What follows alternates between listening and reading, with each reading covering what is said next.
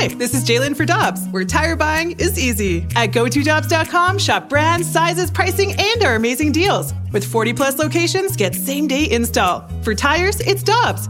For deals you can use, click on GoToDobbs.com now. Joey Vitale views things a little differently. Just imagine how he looks at hockey.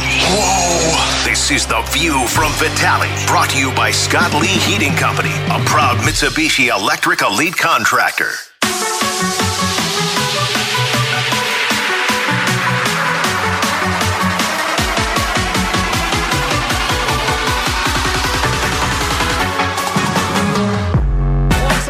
Alongside and T-Bone, I'm BK. You got BK and Ferrario here on 101 ESPN. And right now, we're happy to go out to the 101 ESPN hotline to be joined by Joey Vitale. He's the Blues analyst for 101 ESPN. He was in Denver last night for the Blues loss on the road at Colorado. He joins us as he does each and every Thursday here on BK and Ferrario. Joe, appreciate the time as always, man. How you doing on this beautiful Thursday morning? Joey, Joey, Joey. Ah, Doing great, doing great, fellas. I appreciate the pump up. Needed it today. Got it late, late this morning, three thirty. We finally got in from Denver. It ended up becoming almost an eight o'clock start in Denver, and so a quick turnaround into today. But I tell you what, it's a it's a beautiful day here in St. Louis, and uh, hoping hoping for some Blues wins starting tomorrow night. We got to start piling this up in a better direction. Joe, I didn't even get to ask you last night on the broadcast, but how, how was Halloween, my man? Did you get a, a big boatload of candy?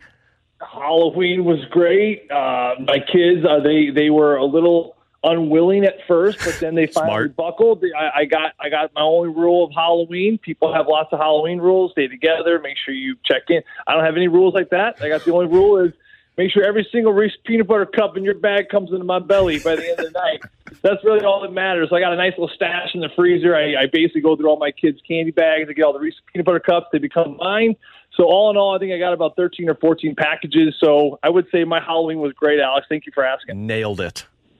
That many Re- Reese's Pieces buttercups, you're good to go. Yeah, I, Can't- Re- Reese's can't- peanut butter cups are easily number one. Th- those are the top of the list. Uh, I don't know about that one. Are you a Snickers guy? I'm a Snickers I guy. had a I'm a. Twix guy too. What the hell's that, That- supposed to mean? That makes sense for you. Have a Snickers. You're not yourself when you don't Your eat. Snickers are good. You need, you need a little texture. You know, you, you, you kind of feel like you're you're getting a little protein in your system by having the nuts. So I, Yeah, I you need get some it. nuts in the chocolate. I got it. Yeah, no, it's all Yeah. good. No, it was uh, it was wonderful. It was, uh, it was a great, Good great hear. night. It was a little chilly, which was a, a little unfortunate. For a some of the little chilly, Joe. It's freezing. So Joe, I, I It's 35 I took Adelaide out, and she was out there for like 15 minutes and said, "Daddy, cold. I want to go in." I'm like, "Oh, okay, we're good." honestly though, I think that's I, I, I first when I was like heading out there, my oh, this is kind of a bummer for the kids. From the parents, I think it actually worked out perfectly because you really only want to be out doing this like 30, 45 minutes. Then you want to come back. So I tell you what, by eight thirty, I was cracking open a bottle of wine with my wife on the porch, and the kids were already kind of trading candy upstairs. So it actually worked out pretty well. Yep.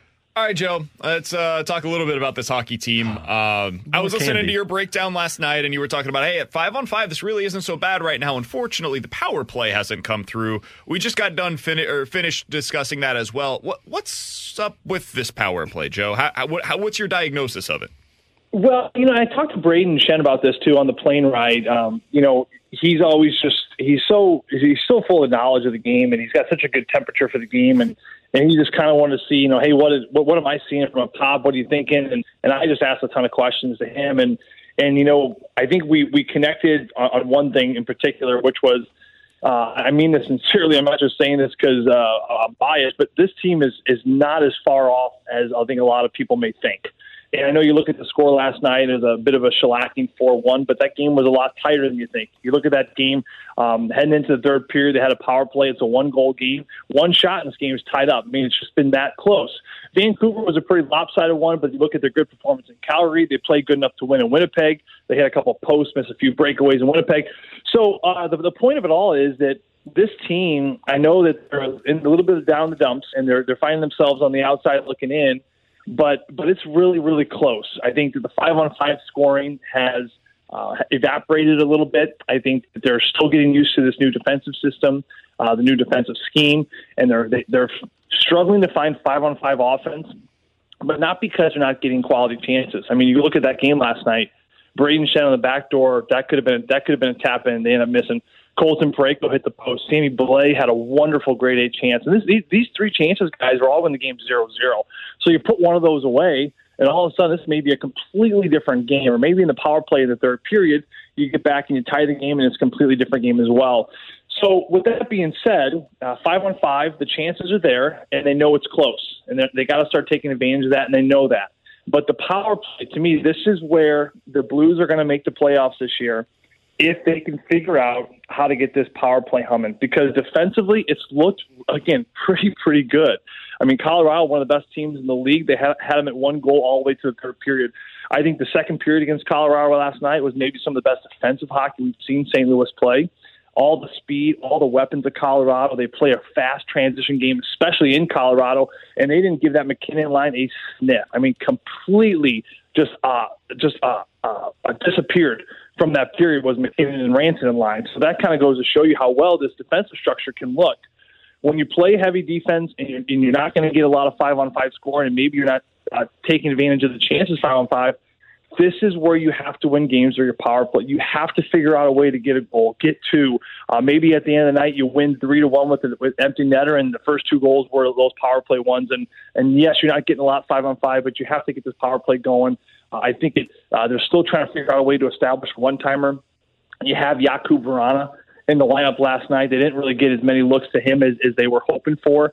Uh, and the other thing that I noticed, and you just kind of compare the, the power plays last night, and, and it's not really fair to compare, but it kind of goes to show you what an elite power play looks like and what the Blues have to get to. But you look at you look at the Blues, uh, a little bit stagnant, not a ton of movement. They're very positionally sound, looking for the perfect pass.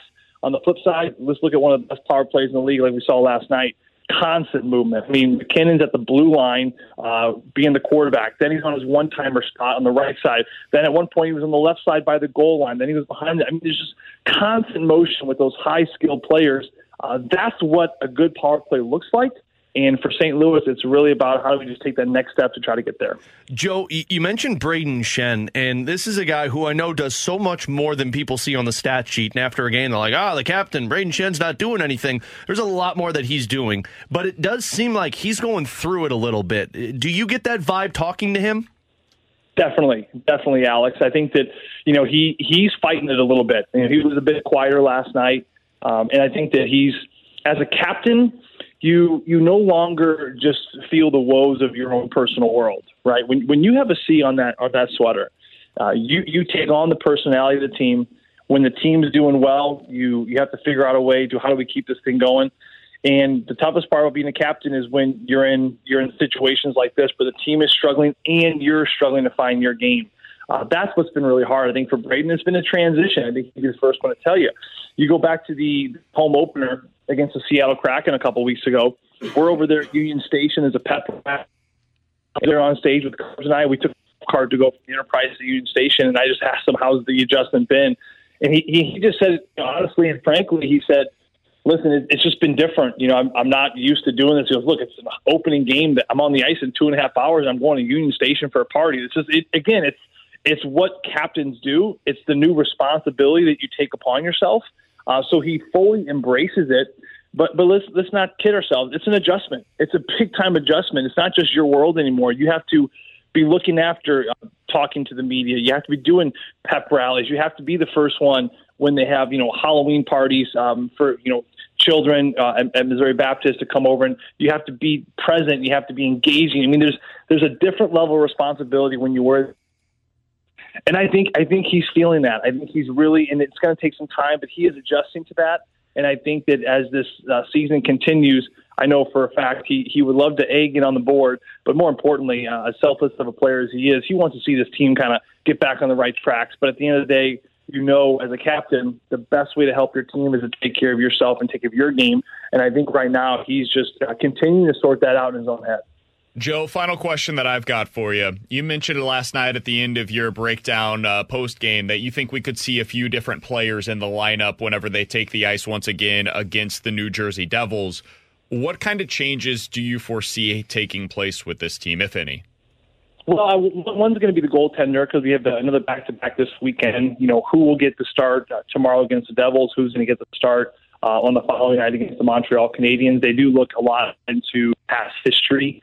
Um, you looked at Jordan Binnington last road trip, who typically had really good games in Vancouver, and that's why Joel Hofer got the uh, and getting the Calgary game. So I think they're going to see a goaltender shift here a little bit, at least get someone else in the net. Uh, that's the obvious one. Uh, I think Scott Perunovich is is a player they need to get in there. They got to figure out a way to get him more minutes, get him more reps. Um, I don't know if I uh, loved Tyler Tucker last night. I thought at times he he looked great. I think at other times, you know, he's still trying to find his game. It's a hard thing for a young player to kind of come in, come out. You're trying to constantly impress your coaches and impress your teammates, and you're trying to do everything you can. But but this league is a very tough league, and that was a very good team they played last night in Colorado. And I think at times he got a little bit exposed. So it would not shock me one bit to see Scott Perunovich uh, back in the lineup, maybe a Robert Bortuzzo. Keep in mind, um, you know, BK, they went to that 11-7 set in Calgary. They did the same in Vancouver, I get that. But in Calgary, it certainly worked pretty well with Bortuzzo and Scott Perunovich in the mix there. So that's kind of one adjustment, I think. Uh, I think you got to get Alexandrov in there. I think, you know, he's a forechecking responsible uh, player where I think that they need a little bit more of that. Uh, Jakub Vrana ended up becoming the scratch uh, in that in that Canadian swing trip uh, because he was a little bit too much in the perimeter. I think Craig Berube wanted to see him dig his heels in a little bit, get to the get to the front, work hard on the forecheck. Uh, did he do enough of that last night to to stay in the lineup? I'm not quite sure. Uh, so I think Alexandrov could be another little shakeup right there. And, and I think this head coach is going to continue to shake things up uh, from a lineup from top to bottom. How do you find the chemistry? Uh, Adam Gaudette is a player that a lot of people are talking about. Uh, he's having an incredible start in the American Hockey League. Former Northeastern Husky. I think he's got eight goals on the year so far. So is it is it a call up situation where you're you got to run a hot hand like what Colorado did with Tufte uh, the other day? He was ripping up the American League. You got to give a guy an opportunity, and uh, possibly we see Adam Gaudette at some point uh, this weekend, or maybe even to next week uh, with how well he's playing down there. So with the team struggling like the Blues have over the last two, uh, again it's close, but you're not getting the results you want. I think it's only the head coach's responsibility to continue to move things around and shift things around until you get the result you need. Joe, appreciate the time as always, man. Enjoy yourself in this uh, this upcoming homestand, which is going to be nice for you to be able to be at home for a little while. We appreciate the time as always. We'll talk with you again next week, my friend. Hey, sounds great, BK and Alex and uh, Tanner. Thank you guys. You guys have a great day.